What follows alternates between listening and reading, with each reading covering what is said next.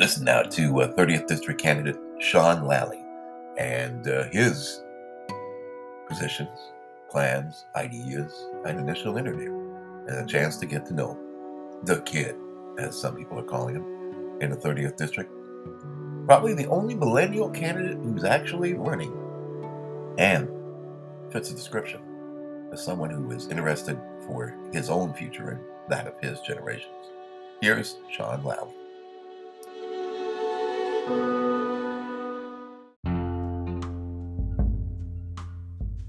We're talking with Sean Lally. Uh, did, I, did I pronounce it right, Sean? Lally? Yep, Sean Lally. That's it. Okay. That is it. Uh, how have you uh, how have you been doing this uh, last few days since we uh, saw each other last at that uh, Republican meeting at the uh, Sunnyside uh, Republican Club? I've been doing pretty well, actually. I've been getting signatures just yesterday. Was out with my brother, um, and on and Northern Boulevard, getting signatures there. We got a good 36, so we did moderately well, modestly well. Uh, Right. what does Sean Lally have to offer to District 30? So, if elected, I would be interested in improving law and order, making it so that mask and vaccine mandates are no longer in effect. And it, after getting elected, mask and vaccine mandates will not be re- implemented which is something that I know a lot of people are concerned with. And supporting the Constitution, because this is the law that we are supposed uh, that elected officials are charged with upholding, but we have elected officials have not been doing that. They have been assaulting the Constitution and the rule of law. Um, what, what, what we what we see here with um, with bail reform is is repeat offenders getting let, let out onto the streets. Don't let out. Don't let get back out. There is a certain thing when it comes to Albany that they say it eats up people with good intentions. That it can be a very corrupting place. How will you resist Albany's corruption? I mean, you're you're very young compared to your opponents. Yes. Uh, how do you think you can avoid a lot of mistakes that have been made by others in Albany? I mean, recently the vice governor was was just uh, you know uh, arrested by, on federal charges for, for corruption. What do you think is your plus factor that you won't be sucked into that? Uh, I believe that people that do get corrupted went in there with the bad with bad intentions to begin with, even if they are promising to give us um, t- promising so much. They go in there just thinking with the wrong mindset. Um, and I, I come from um, uh, volunteering to clean up trash in my neighborhood. That's that's something that a lot of other candidates can't say uh, that, that they have done. Uh, so I'm concerned with the neighborhood. I'm not just concerned with making money, as a lot of other uh, politicians are. They, they, they get in and they en- engage in quid pro quo activity, which is like outright illegal. That is that is something that I would be very interested in in not doing. Uh, so tell us a little bit more about yourself, Sean. Where did you go to school? So I went to school in high school in in Frank Sinatra High School in Queens in Astoria. I went to school there all my life in Astoria, and I don't go to school right now. I went to school in Woods in Queens my entire life. What do you think about like one of the biggest problems for, for people in Queens is, has been uh, job creation, and then you have you know opportunities for jobs to come in, like uh, Amazon wanted to come in, and uh, unfortunately they were chased away by the uh, you know congressman from one of the districts around here, uh, Right. or congresswoman rather. Um, how do you think So- you can encourage people to come in and you know uh, do things in places like Astoria, Long Island City, Woodside, and other areas? So jobs is something that um, we are. I don't really have very much expertise in job creation, although I, I, I, I might I might have to talk to people who are more who know more about this subject.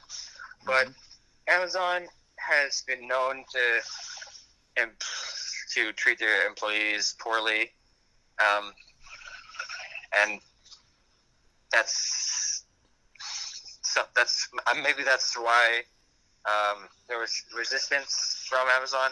But now that Amazon is um, that I, I, I could I could support that. I could support. Uh, What, what about the you know like the mom and pop stores, the bodegas, that type of thing? These people have been have been facing a lot of uh, uh, you know high taxes, uh, high fees.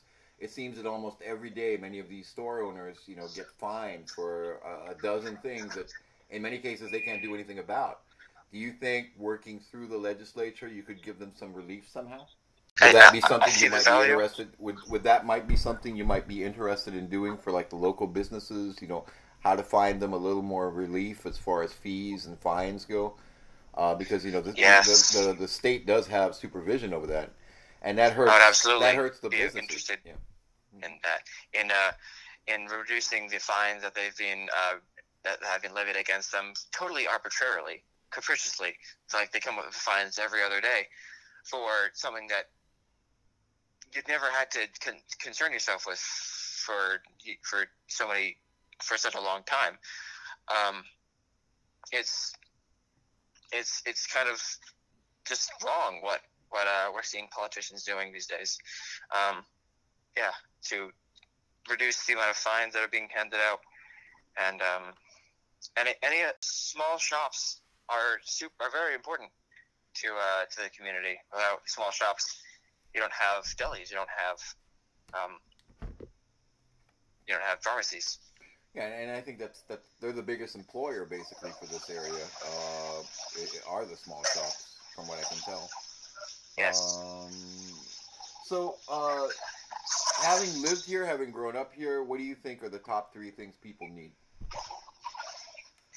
top three things people need would be so freedom to choose whatever they want to do with their body. That would be the the, the ut, ut, utmost concern. Um, it's a very safe neighborhood where I live,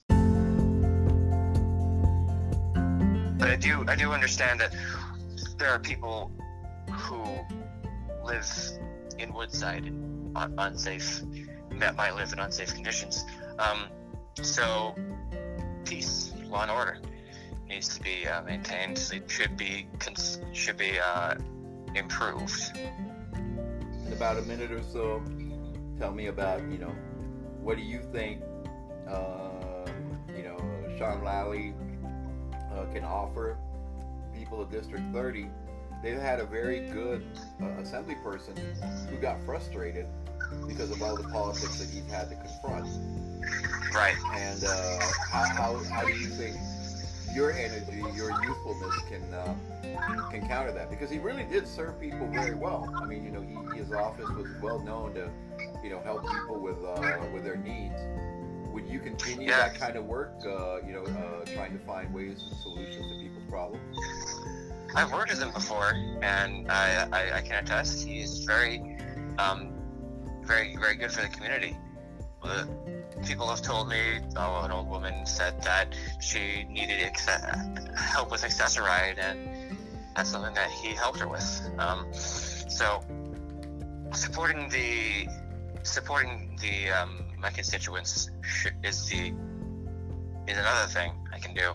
Um, as as assemblyman. Uh, with with whatever the constituent is first. I- I see it this way: um, the Constitution, the constituent, and the rule of law should should always be considered. Should I should consider it in that way. Um, well, update, up, upkeeping the community, um, beautifying it, supporting the Woodside Neighborhood Association that goes around and um, cleans, up, cleans up the trash, mulches the trees, um, and removes the graffiti. That is, if, if elected, I would absolutely um, keep that going. Oh, is there anything else you'd like to add, Sean? Um, that's all. Okay, well, you know, uh, like you said, you always keep it short and sweet.